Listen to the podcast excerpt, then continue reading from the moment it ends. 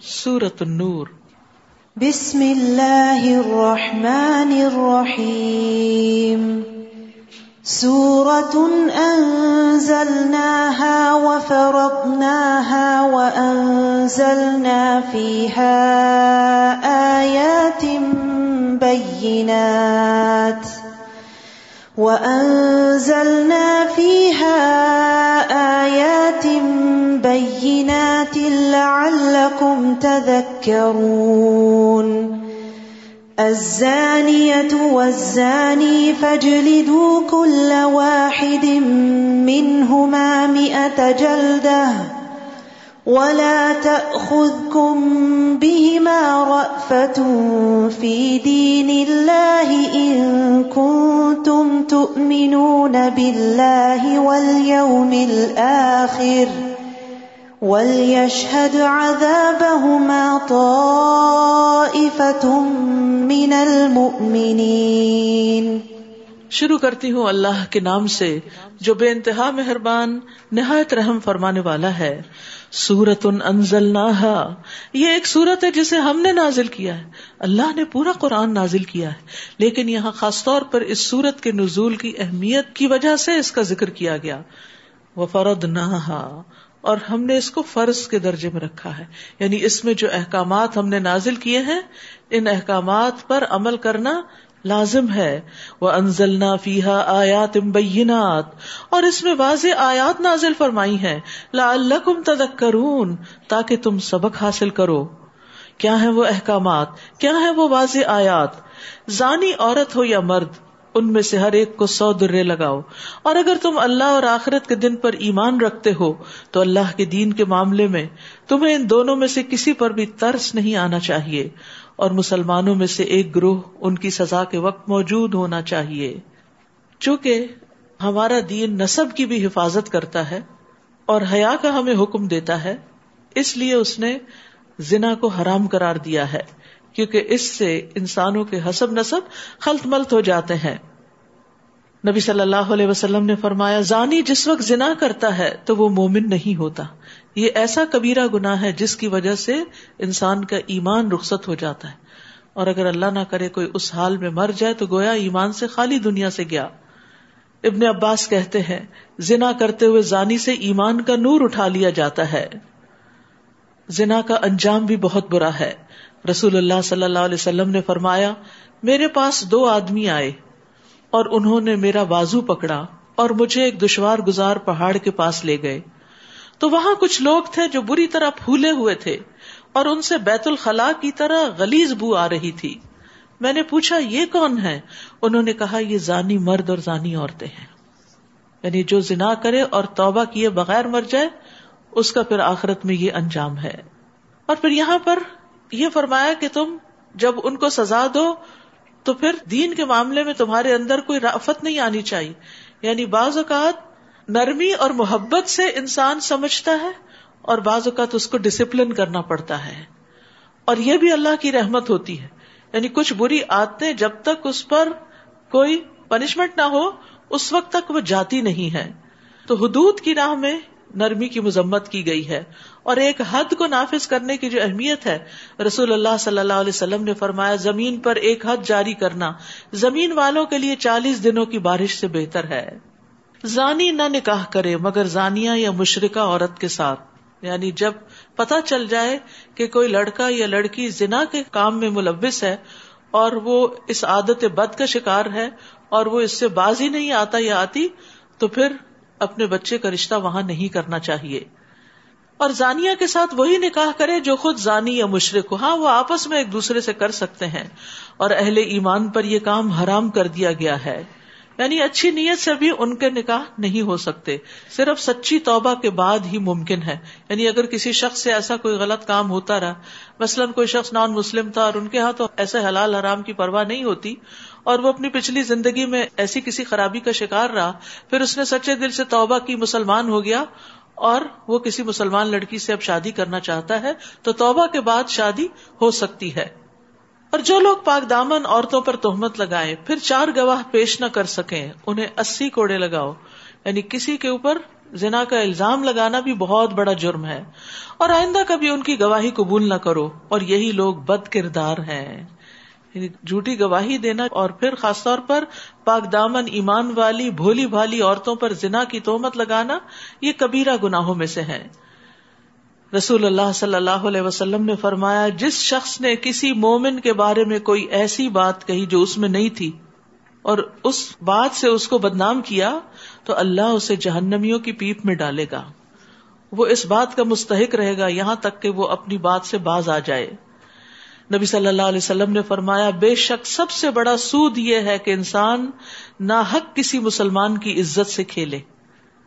اور تہمت لگانے والوں کو قیامت کے دن بھی کوڑے پڑیں گے۔ یعنی اگر وہ دنیا میں بچ بھی گئے اور توبہ نہیں کی اور اپنی بات سے باز نہیں آئے، تو یہ بدلہ وہاں مل کر رہے گا۔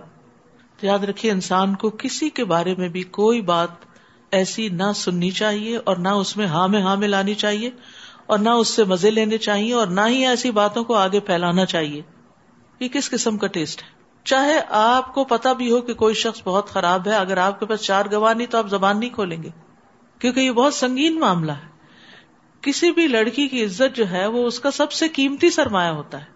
اور اگر اس کی شہرت ہی خراب ہو جائے تو وہ اس کو روئن کر دینے کے باعث۔ اس کا یہ مطلب نہیں کہ مرد کے اوپر الزام لگا سکتے ہیں، نہیں۔ چونکہ عورت کا معاملہ زیادہ نازک ہے، اس لیے یہاں عورت کا ذکر کیا گیا ہے۔ ورنہ مرد کے اوپر بھی الزام نہیں لگا سکتے۔ اللہ تابو ممباد کا اسلح ان اللہ غفور الرحیم البتہ جو لوگ اس کے بعد توبہ کر لیں اور اپنی اصلاح کر لیں، تو یقیناً اللہ بڑا بخشنے والا اور رحم کرنے والا ہے۔ کیسی خوشخبری ہے کہ بڑے سے بڑے گنا بھی معاف ہو جاتے ہیں۔ اگر کوئی ماضی میں غلطی کر چکا ہے، تو اللہ تعالیٰ اس کو معاف کر دے گا۔ اگر وہ سچے دل سے توبہ کر کے آئندہ ایسے کسی گناہ کی طرف راغب نہ ہو تو یہ تو تھا دیگر لوگوں کا معاملہ، لیکن بعض اوقات ایک مرد اپنے ہی گھر میں اپنی بیوی کو خود اپنی آنکھوں سے کسی کے ساتھ برا کام کرتے ہوئے دیکھتا ہے، لیکن اس کے پاس چار گواہ نہیں تو اب وہ کیا کرے؟ فرمایا، اور جو لوگ اپنی بیویوں پر تہمت لگائیں، اور ان کے اپنے سوا ان کے پاس کوئی گواہ بھی نہ ہو، تو ان میں سے ایسے شخص کی شہادت یوں ہوگی کہ وہ چار دفعہ اللہ کی قسم کھا کر گواہی دے کے وہ سچا ہے۔ یعنی پھر وہ چار مرد لانے کے بجائے چار قسمیں کھائے۔ اور پانچویں دفعہ یوں کہے گا کہ اگر وہ جھوٹا ہو تو اس پر اللہ کی لانت ہو۔ اور اس عورت جس پر الزام لگایا گیا ہے، اس سے سزا یوں ٹل سکتی ہے کہ وہ چار دفعہ اللہ کی قسم کھا کے گواہی دے کہ وہ خامن جھوٹا ہے۔ اور پانچویں دفعہ یوں کہے کہ اگر مرد یعنی اس کا خامن سچا ہو تو مجھ پر اللہ کا غزب نازل ہو۔ اور اگر تم پر اے مسلمانوں اللہ کا فضل اور اس کی رحمت نہ ہوتی تو یہ معاملہ تم پہ بڑا پیچیدہ ہو جاتا۔ اور اللہ تعالیٰ بڑا التفات فرمانے والا اور حکیم ہے کہ جس نے معافی کا یہ قاعدہ مقرر کر دیا۔ اب آیت گیارہ سے آنورڈ واقع عفق سے متعلق آیات ہیں۔ نبی صلی اللہ علیہ وسلم ایک غزبے پر تشریف لے گئے، جس میں حضرت عائشہ آپ کے ساتھ تھی حضرت عائشہ نے اپنی بہن سے ایک ہار مستار لے کر زیب و زینت کے لیے پہنا ہوا تھا۔ تو اس سے پتا چلتا کہ سفر میں بھی خواتین اپنا زیور ساتھ لے جا سکتے بہرحال وہاں پر جب واپس آ رہے تھے تو ایک جگہ سارے لشکر نے پڑاؤ ڈالا اور حضرت عائشہ جو تھی وہ رفع حاجت کے لیے اپنے عہدج سے باہر نکل کے کہیں ذرا دور گئی تو واپسی پہ انہوں نے دیکھا ان کا ہار گم گیا ہے۔ تو وہ اس کو ڈھونڈتے ڈھونڈتے جب واپس پہنچی تو اتنے میں لشکر کوچ کر چکا تھا۔ اب وہ جس جگہ تھی وہیں بیٹھی رہی تو حضرت صفان بن معطل جو تھے، ان کی ڈیوٹی تھی کہ قافلے کے پیچھے چھٹی ہوئی چیزیں جو ہیں، وہ لیتے ہوئے مدینہ پہنچے۔ تو انہوں نے دیکھا کہ یہاں عائشہ بیٹھی ہیں، کیونکہ پردے کے احکام نازل ہونے سے پہلے وہ ان کو دیکھ چکے تھے۔ تو انہوں نے انا للہ انا راجون پڑھا، اپنا اونٹ پاس کھڑا کیا اور اس پر ان کو سوار کیا اور اس کے بعد راستہ بھر ان سے کوئی بات نہیں کی۔ لیکن جب یہ مدینہ ان کو لے کے داخل ہو رہے تھے، تو منافقین کے سردار عبداللہ بن اوبئی نے حضرت عائشہ پر زنا کا الزام لگا دیا کہ یہ جان بوجھ کے پیچھے رہی ہیں، اس کے، اس شخص کے ساتھ نوز باللہ کو غلط تعلقات تھے اور یہ زنا کر کے واپس لوٹی ہیں، صحیح سلامت نہیں آئی یہ کوئی چھوٹی بات نہیں تھی، بہت بڑی بات تھی۔ بہرحال یہ بات اس نے اپنے سرکل میں کہی، وہاں سے آگے پھیلتی چلی گئی اور ہر شخص پریشان تھا۔ ایک مہینے تک وہی نازل نہیں ہوئی اور مدینہ کی جو فضا تھی وہ بہت ٹینس ہو گئی۔ اس کے بعد اللہ سبحان تعالیٰ نے حضرت عائشہ کی صفائی میں، برات میں یہ آیات نازل کی۔ فرمایا، ان الدین جاؤ بل اف کی اسبت منکم۔ جن لوگوں نے تہمت کی باتیں کی ہیں، وہ تمہیں میں سے ایک ٹولہ ہے یعنی منافقین کا ٹولہ، جن کے پھیر میں کچھ چند مخلص مسلمان بھی آ گئے تھے۔ لا تحسبوه شر لکم، بل هو خیر لکم۔ اسے اپنے لیے برا نہ سمجھو، بلکہ وہ تمہارے لیے اچھا ہے۔ سبحان اللہ۔ اتنی تکلیف سے نبی صلی اللہ علیہ وسلم گزرے، حضرت عائشہ، ان کے والدین، مخلص مسلمان، سارے کے سارے مدینہ والے یعنی ایک انتہائی پریشانی اور غم کے عالم سے گزر رہے تھے اور کسی کے پاس کوئی جواب نہیں تھا۔ حضرت عائشہ پر ایک پہاڑ ٹوٹ پڑا تھا غم کا۔ اللہ سبحان و تعالیٰ اتنے شدید غم اور تکلیف کے واقعے کو بھی کہتے ہیں، اس میں بھی خیر ہے۔ سبحان اللہ۔ تو پھر اس سے چھوٹی چھوٹی تکلیفوں پر تو انسان کا اگر پازیٹو ایٹیٹیوڈ ہو اور کہ اس میں بھی خیر ہے، اس سے بھی کچھ فائدہ ہی ہو جائے گا۔ اس سے میرے گناہ جھڑ جائیں گے۔ اس سے میرے اندر کچھ میچورٹی آ جائے گی۔ یہ چیز میرے ایکسپیرینس اور لرننگ میں اضافہ کر رہی ہے۔ کیونکہ ہر واقعہ اور ہر وہ چیز ایکسپیرینس جس سے انسان گزرتا ہے، وہ اس کے اندر ایک میچورٹی کا نیکسٹ لیول لے کر آتا ہے۔ تو اس واقعے کو کہا، اس میں بھی خیر ہے۔ کیونکہ اس میں حضرت عائشہ کے بارے میں پھر برات نازل ہوئی۔ آیات باقاعدہ نازل ہوئی جو قیامت تک پڑھی جائیں گی اور اللہ تعالیٰ نے ان کو عزت بخشی اور بہتان لگنے کی وجہ سے ان کا ثواب بہت زیادہ ہو گیا اور اس میں عام مومنوں کے لیے بھی نصیحت تھی کہ ایسے واقعات میں کیا کرتے ہیں اور پھر یہ کہ بہتان لگانے والوں پر حد بھی جاری ہوئی تو یہ کہ اسلام کا قانون بھی سامنے آ گیا فرمایا، اسے تم اپنے لیے برا نہ سمجھو، وہ تمہارے لیے بہتر ہے۔ جس نے اس میں جتنا حصہ لیا، اتنا ہی گناہ کمایا۔ ایک دفعہ یہ ذکر کیا تو اتنا، دو دفعہ یا دس دفعہ، جتنا جتنا جس نے اس کو پروپیگیٹ کیا، اتنا ہی گناہ کمایا۔ اور ان میں سے جو شخص اس تہمت کے بڑے حصے کا ذمہ دار بنا یعنی عبداللہ بن ابئی اس کے لیے عذاب عظیم ہے۔ استغفر اللہ۔ سوچتی ہوں، منافقین، یہ آیات سن کے بھی نہیں پگھلتے تھے۔ سچ ہی قرآن کہتا ہے کہ لا یا شرون لا یف ان کو شعور ہی نہیں، سمجھ ہی نہیں۔ اگر انسان کے اندر سمجھ ہو تو اس کو اشارہ بھی کافی ہوتا ہے۔ وہ دوسرے کی پٹائی ہو رہی ہے تو اپنے بارے میں ڈرتا ہے کہ کہیں مجھ سے ایسی غلطی نہ ہو کہ میری اس طرح کی پکڑ ہو۔ وہ دوسروں سے بھی عبرت لیتا ہے۔ کہاں یہ کہ کوئی بات خود اسی کے اوپر آ جائے اور وہ اس سے بھی نصیحت نہ پکڑے۔ فرمایا، جب تم نے یہ قصہ سنا تھا تو مومن مردوں اور مومن عورتوں نے اپنے دل میں اچھی بات کیوں نہ سوچی؟ اور یوں کیوں نہ کہہ دیا کہ یہ سری بہتان ہے؟ یہی اخلاق ہمیں سیکھ لینا چاہیے۔ کسی کے بارے میں بری بات سنے تو کہیں کہ ہمیں تو یقین نہیں آتا۔ اس کا دفاع کریں اور اس کو بہتان بتائیں۔ پھر یہ تہمت لگانے والے اس پر چار گواہ کیوں نہ لا سکے؟ پھر جب یہ گواہ نہیں لا سکے تو اللہ کے ہاں یہی جھوٹے ہیں۔ اور اگر تم پر دنیا اور آخرت میں اللہ کا فضل اور اس کی رحمت نہ ہوتی تو جن باتوں میں تم پڑ گئے تھے، ان کی پاداش میں تمہیں بہت بڑا عذاب آ لیتا۔ جس وقت تمہاری ایک زبان سے دوسری زبان اس بات کو لیتی چلی جا رہی تھی، اور تم اپنے منہ سے وہ کچھ کہہ رہے تھے جس کے متعلق تمہیں کچھ علم نہ تھا۔ بغیر علم کے، بغیر دلیل کے تم بات کر رہے تھے۔ اور تم اسے معمولی بات سمجھ رہے تھے۔ حالانکہ وہ اللہ کے ہاں بہت بڑی بات تھی۔ تو یاد رکھیے، گناہوں کو حقیر نہیں سمجھنا چاہیے۔ ابن سیرین کہتے ہیں، اللہ کی قسم، جو گنا مجھ سے ہو گئے، میں ان پہ نہیں روتا، بلکہ میں ان گناہوں پہ روتا ہوں جنہیں میں نے حقیر جانا، جبکہ وہ اللہ کے ہاں انتہائی سنگین ہے بعض اوقات انسان کوئی غلط کام کرتا ہے، کہتے کوئی بات نہیں، معمولی سی بات ہے، اللہ معاف کرنے والا ہے، خیر ہے، کوئی بات نہیں۔ اور یہ کہتے کہتے گناہ پہ گناہ کرتا چلا جاتا ہے۔ ایسے گناہوں پر تو انسان توبہ بھی نہیں کرتا۔ جن گناہوں کو ہم گناہ سمجھتے ہیں، ان پر تو توبہ بھی کر لیتے ہیں۔ اور جن گناہوں کو گناہ ہی نہیں سمجھتے، ان پر تو ہم ہنسی مذاق کر لیتے ہیں۔ تو وہی بازو کا چھوٹے چھوٹے بھی اکٹھے ہو کر آگ بڑھانے کے لیے کافی ہو جاتے ہیں۔ جب تم نے یہ قصہ سنا تھا، تو تم نے یہ کیوں نہ کہہ دیا کہ ہمیں یہ مناسب نہیں کہ ایسی بات کریں۔ ما یقون لنا ان تکلم بہادا سبحان کا ہادا بہتان عظیم۔ سبحان اللہ، یہ تو بہت بڑا بہتان ہے۔ نبی کی بیوی کے بارے میں تم نے اچھی گواہی کیوں نہ دی؟ اللہ تمہیں نصیحت کرتا ہے کہ اگر تم مومن ہو تو آئندہ ایسی حرکت کبھی نہ کرنا۔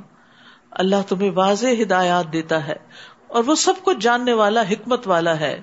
جو لوگ یہ چاہتے ہیں کہ ایمان لانے والوں میں بے حیائی کی اشاعت ہو، ان کے لیے دنیا میں بھی دردناک عذاب ہے اور آخرت میں بھی۔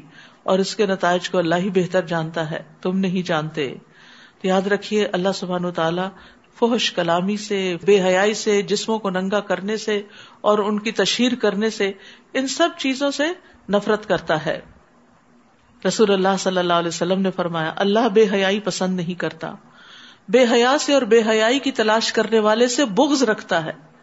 اور قیامت اس وقت تک قائم نہیں ہوگی جب تک ہر طرف فحش اور بتکلف فحش گوئی عام نہ ہو جائے۔ سفر اللہ۔ اور اسی طرح باتوں میں بھی فحش باتیں یا فحش موضوعات پر باتیں، یہ بھی اللہ تعالیٰ کو پسند نہیں۔ رسول اللہ صلی اللہ علیہ وسلم نے فرمایا، بے شک بے حیائی اور بتکلف فحش گوئی کا اسلام سے کوئی تعلق نہیں۔ اور اسلام کے اعتبار سے لوگوں میں سب سے اچھا شخص وہ ہے جس کا اخلاق سب سے عمدہ ہو۔ بعض لوگ بڑی ننگی گالیاں دیتے ہیں۔ وہ بھی اسی میں شامل ہو جاتا ہے۔ تو انسان کو اپنی زبان پہ کنٹرول رکھنا چاہیے، غصے میں کبھی بھی بےحدہ بات نہیں کرنی چاہیے۔ اور اگر تم پر اللہ کا فضل اور اس کی رحمت شامل حال نہ ہوتی، تو اس کے برے نتائج تمہارے سامنے آ جاتے۔ اور اللہ تعالیٰ یقیناً بڑا مہربان اور نہایت رحم کرنے والا ہے۔ اے ایمان والو، شیطان کے نقش قدم پر نہ چلو۔ اور جو شخص شیطان کے قدموں پر چلے گا، تو وہ تو بے حیائی اور برے کاموں کا ہی حکم دے گا۔ اور اگر تم پر اللہ کا فضل اور اس کی رحمت شامل حال نہ ہوتی، اب یہ بات بار بار کہی جا رہی کہ نازک معاملات میں اللہ ہی نے تمہیں سنبھالا ہے۔ تو تم میں سے کبھی کوئی پاک صاف نہ رہ سکتا تھا، مگر اللہ جسے چاہے پاک سیرت بنا دیتا ہے۔ تو پاک دامنی اللہ سے مانگنی چاہیے۔ اور اللہ سب کچھ سننے والا اور جاننے والا ہے۔ اب جب یہ واقعہ ہو گیا تو الزام لگانے والوں میں ایک مستا بن اساسا بھی تھے، جو حضرت ابو بکر کے قریبی رشتے دار تھے، مسکین مہاجر شخص تھے، جن کے پاس اپنا کوئی آمدنی کا ذریعہ نہیں تھا، تو حضرت ابو بکر نے ان کا وظیفہ لگایا ہوا تھا، ان کی مدد کرتے تھے۔ جب آپ کو پتا چلا کہ انہوں نے ہی آپ کی بیٹی پر الزام لگانے میں حصہ لیا ہے، تو انہوں نے قسم کھا لی کہ میں آئندہ اس کی مدد نہیں کروں گا۔ لیکن پھر کیا ہوا؟ اللہ سبحان تعالیٰ نے آیت نازل کر دی۔ اور تم میں سے آسودہ حال لوگوں کو یہ قسم نہیں کھانی چاہیے کہ وہ قرابت داروں مسکینوں اور اللہ کی راہ میں ہجرت کرنے والوں کو کچھ صدقہ وغیرہ نہ دیں گے۔ انہیں چاہیے کہ ان کو معاف کر دیں۔ سبحان اللہ۔ اتنا بڑا قصور کہ جو دل کو پارا پارا کر دے، اس کو بھی معاف کر دو۔ اور خاص طور پر اس کی پچھلی زندگی کی نیکی کو دیکھ لو۔ کہ اس نے کبھی تم پر کوئی احسان کیا تھا۔ یہاں پر خاص طور پر حضرت مستا کے مہاجر فی سبیل اللہ ہونے کا ذکر کیا گیا۔ کہ اگرچہ انسان تھے غلطی ہو گئی، لیکن ان کی قربانیاں بھی ہیں۔ انہیں چاہیے کہ وہ ان کو معاف کر دیں اور ان سے درگزر کریں۔ کیا تم یہ پسند نہیں کرتے کہ اللہ تمہیں معاف کر دے؟ اللہ تو ہبو نہ اللہ اور اللہ بڑا بخشنے والا اور رحم کرنے والا ہے۔ یعنی اگر تم معاف کر دو گے تو اللہ تمہیں معاف کر دے گا۔ اور جس طرح کا تم درگزر کرو گے، اسی طرح کا درگزر اللہ تعالی کرے گا۔ اور یہ بردبار انسان کی صفت ہوتی ہے کہ جب اسے قدرت حاصل ہو تو انتقام نہ لے، بلکہ درگزر سے کام لے۔ اور یاد رکھیے، معاف کرنے میں ہی سکون ہے اور اطمینان ہے۔ فضیل بن ایاس کہتے ہیں، جب کوئی شخص تم سے کسی اور کی شکایت کرے، فلاں نے میرے ساتھ یہ ظلم کیا، یہ ظلم کیا، تو اسے کہا میرے بھائی، اسے معاف کر دو، کیونکہ معاف کرنا تقوا کے زیادہ قریب ہے۔ اگر وہ کہے، میرا دل معاف نہیں کر سکتا، میں تو بدلا لوں گا۔ جیسے اللہ نے مجھے حکم دیا ہے، تو پھر اسے کہو کہ اگر تم صحیح طرح بدلا لے سکتے ہو تو لے لو، ورنہ معافی کے دروازے کی طرف پلٹو۔ کیونکہ وہ بہت وسط والا دروازہ ہے۔ اور جو معاف کر دے اور اصلاح کر دے تو اس کا اجر اللہ کے ذمہ ہے۔ معاف کرنے والا تو رات کو اپنے بستر پہ آرام سے سو جاتا ہے۔ اور بدلا لینے والا دن رات متفکر رہتا ہے۔ دن رات خون کھولتا رہتا ہے اس کا۔ حدیث میں آتا ہے، نبی صلی اللہ علیہ وسلم نے فرمایا، درگزر کیا کرو، اللہ تمہیں عزت بخشے گا۔ سبحان اللہ، کتنی بڑی خوشخبری ہے۔ معاف کر دیا کرو، اس سے تمہاری عزت بڑھے گی۔ یعنی لوگ تمہیں گرانا چاہتے ہیں، اللہ تمہیں اٹھا دے گا۔ معاف کرنے سے عزت میں اضافہ ہی ہوتا ہے۔ اور جو اللہ کے لیے توازو اختیار کرتا ہے، اللہ اس کو بلندی عطا فرماتا ہے۔ نبی صلی اللہ علیہ وسلم نے فرمایا، جو بندہ کسی کے ظلم کو معاف کرے گا، اللہ تعالیٰ قیامت کے دن اس کی عزت بڑھا دے گا۔ سبحان اللہ۔ جو لوگ پاک دامن اور بھولی بھالی مومن عورتوں پر تہمت لگاتے ہیں، ان پر دنیا میں بھی لانت اور آخرت میں بھی، اور انہیں بہت برا عذاب ہوگا۔ یہ غافلات کون ہوتی ہیں؟ یعنی جنہیں بے حیائی کے کاموں سے اور زنا وغیرہ اور ایسے ریلیشن شپ سے کوئی تعلق واسطہ نہیں ہوتا۔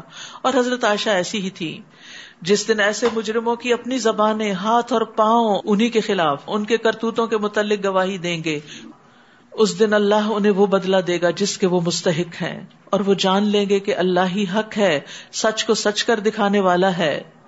الخبیسات للخبیسین والخبیسون للخبیسات خبیس عورتیں خبیس مردوں کے لیے ہیں۔ یا خبیص باتیں خبیص لوگوں کو ہی زیب دیتی ہیں۔ اور خبیص مرد خبیص عورتوں کے لیے ہیں۔ اور پاکیزہ عورتیں پاکیزہ مردوں کے لیے اور پاکیزہ مرد پاکیزہ عورتوں کے لیے۔ ان کا دامن ان باتوں سے پاک ہے جو وہ تہمت لگانے والے کہتے ہیں۔ ان کے لیے بخش بھی ہے اور عزت کی روزی بھی۔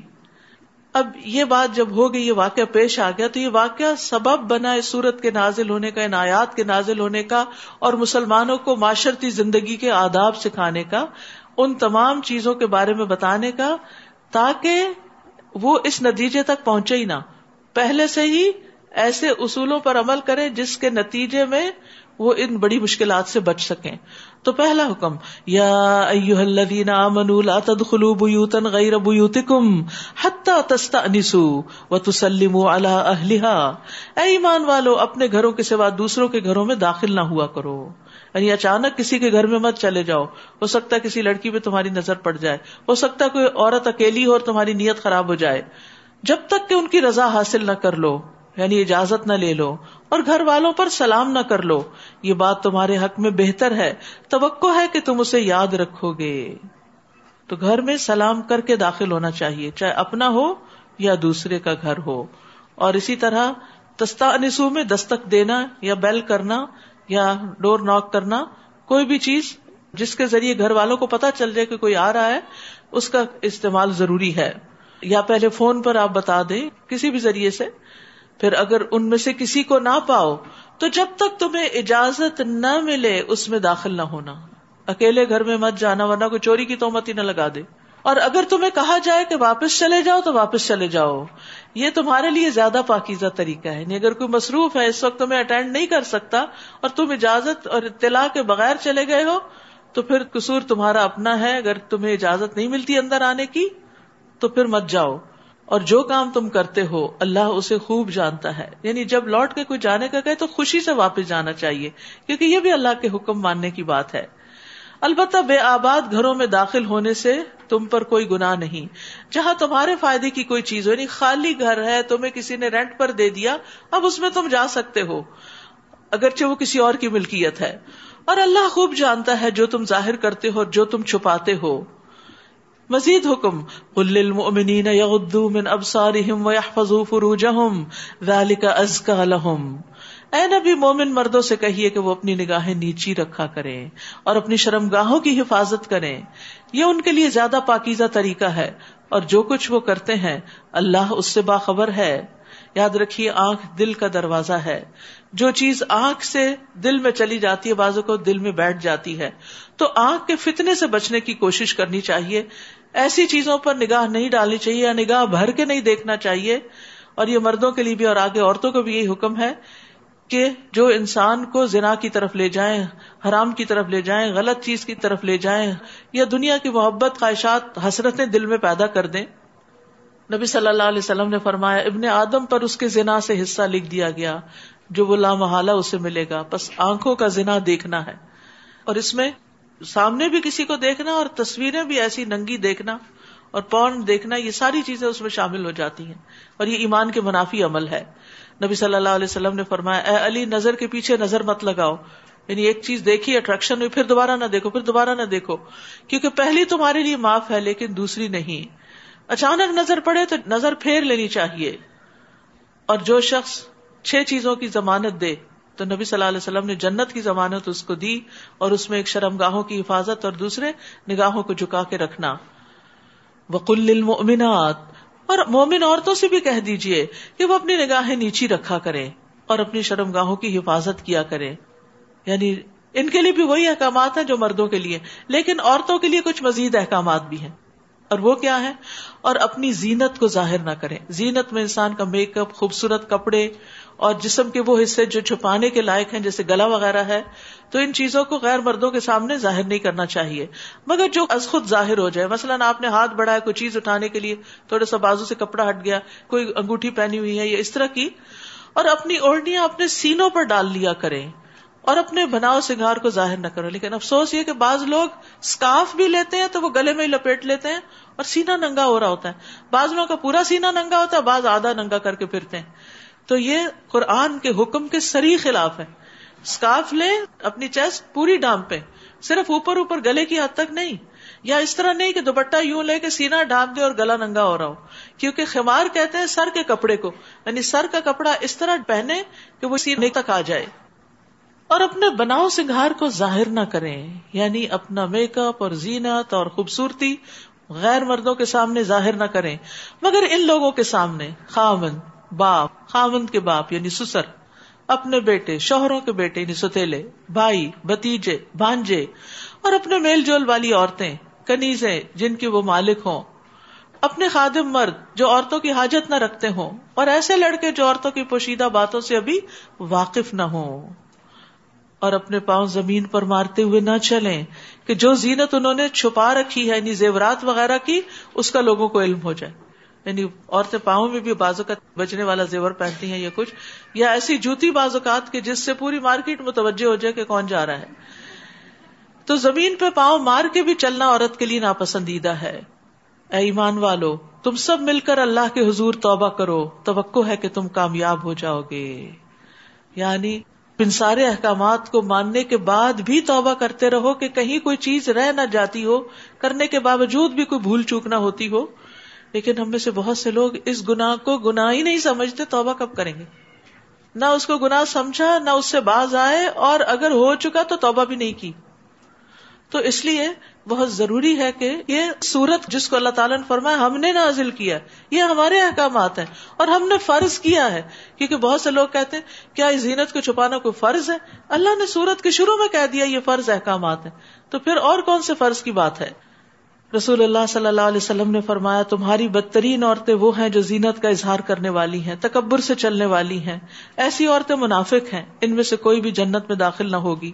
مگر سرخ چونچ اور سرخ پیر والے کبے کی طرح یعنی بہت کم، جو کلرڈ قسم کے برڈز ہوتے ہیں، جو کبھی کبھی نظر آتے ہیں کسی خاص موسم میں۔ تو یہاں توبہ کا وجوب بھی ہے کہ نیک امال کرنے کے باوجود اور برائیوں سے بچنے کے باوجود بھی انسان کو توبہ کرتے رہنا چاہیے۔ نبی صلی اللہ علیہ وسلم دن میں ستر سے سو بار استغفار کرتے تھے۔ حالانکہ آپ کے تو اگلے پچھلے سارے گنا معاف کر دیے گئے تھے، بلکہ آپ تو معصوم انل خطا تھے۔ مزید احکامات۔ اور تم میں سے جو لوگ مجرد ہیں یعنی اکیلے ہیں، سنگل ہیں، ان کے نکاح کر دو تاکہ زنا کی طرف نہ جائیں۔ اور اپنے لونڈی غلاموں کے بھی جو نکاح کے قابل ہوں۔ اگر وہ محتاج ہے تو اللہ انہیں اپنی مہربانی سے غنی کر دے گا اور اللہ بڑی وسط والا اور جاننے والا ہے۔ یعنی رشتہ ملنے پر نکاح میں تاخیر نہیں کرنی چاہیے۔ نبی صلی اللہ علیہ وسلم نے حضرت علی سے کہا کہ تین چیزوں میں تاخیر نہ کرو، نماز جب وقت ہو جائے، جنازہ جب حاضر ہو جائے، اور اکیلا سنگل کہ نکاح میں جب اس کا ہم پلہ رشتہ مل جائے۔ اور نکاح کشادگی کا باعث ہے۔ یعنی اگر بچوں کے حالات بہت زیادہ اچھے بھی نہیں، تو بھی نکاح سے انشاءاللہ دونوں مل کے جب گھر بنائیں گے تو برکت ہو جائے گی۔ تو اس لیے ہم سب کو سوچنا چاہیے کہ جب بچے جوان ہو جائیں تو ان کی شادی کی فکر کرنی چاہیے اور بلا وجہ چھوٹی چھوٹی باتوں کا بہانہ کر کے تاخیر نہیں کرنی چاہیے کہ ابھی پڑھ رہے ہیں، ابھی جاب نہیں ہے، ابھی فلاں نہیں۔ نہیں ان شاء اللہ وقت کے ساتھ ساتھ سارے کام ہوتے جائیں گے۔ نکاح ان چیزوں میں حائل تھوڑی ہے۔ یہ تو ہم نے لائف اسٹائل ایسا بنا لیا کہ جب شادی ہوگی تو سبھی کو چھوڑ بیٹھے۔ یعنی بعض بچیاں اتنا اچھا پڑھنے لکھنے میں ہوتی ہیں، کام میں ہوتی ہیں، لیکن شادی ہوگی بس پھر سو سو کے وقت گزارا جا رہا ہے۔ بس پہننے، کھانے، اوڑھنے، سیر سپاٹے کی طرف توجہ ہے اور پروڈکٹیو لائف نہیں بسر کرتی۔ تو شادی کاموں میں رکاوٹ نہیں ہے، بلکہ انسان کو اچھے مددگار مل جائے تو پھر انسان اور زیادہ بہتر طور پہ آگے بڑھ سکتا ہے۔ اور جو لوگ نکاح کا سامان نہیں پاتے یعنی مال نہیں، انہیں زنا وغیرہ سے بچے رہنا چاہیے، یہ نہیں کہنا چاہیے ہماری چونکہ شادی نہیں ہوتی اس لیے ہم زنا کر سکتے ہیں۔ نو جواز، تاکہ اللہ نے اپنے فضل سے غنی کر دے اور تمہارے غلاموں میں سے جو مکاتبت کرنا چاہیں۔ اگر تم ان میں بھلائی دیکھو تو ان سے مکاتبت کر لو یعنی انہیں آزاد کرنے کے لیے۔ اور اس مال میں سے جو اللہ نے تمہیں دیا ہے انہیں بھی دو۔